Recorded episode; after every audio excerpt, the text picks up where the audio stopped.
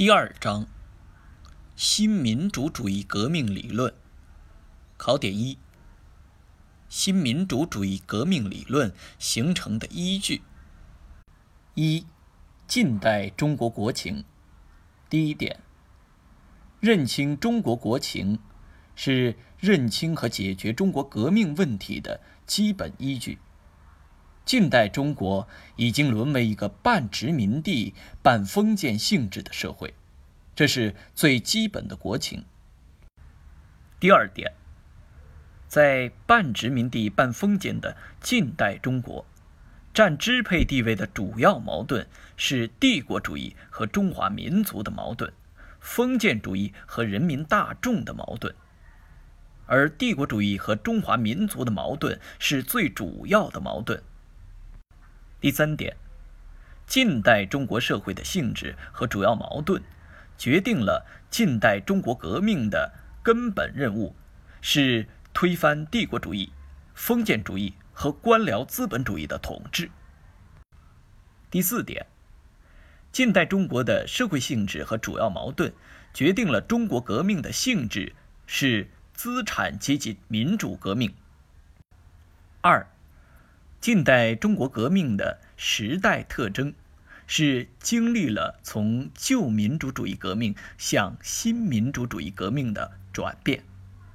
第一点，从鸦片战争到辛亥革命期间，中国人民在不同时期和不同程度上进行的反帝反封建的斗争，属于旧式民主主义革命的范畴。第二点。以俄国十月革命的胜利为标志，中国资产阶级民主革命的时代背景发生了根本转换。第三点，以五四运动的爆发为标志，中国资产阶级民主革命进入新民主主义革命的崭新阶段。第四点，新民主主义革命理论形成的客观条件是旧民主主义革命的失败。近代中国革命形势的发展，以及世界形势的新变化。以下是新民主主义革命与社会主义革命的区别和联系。它们的区别在于性质不同。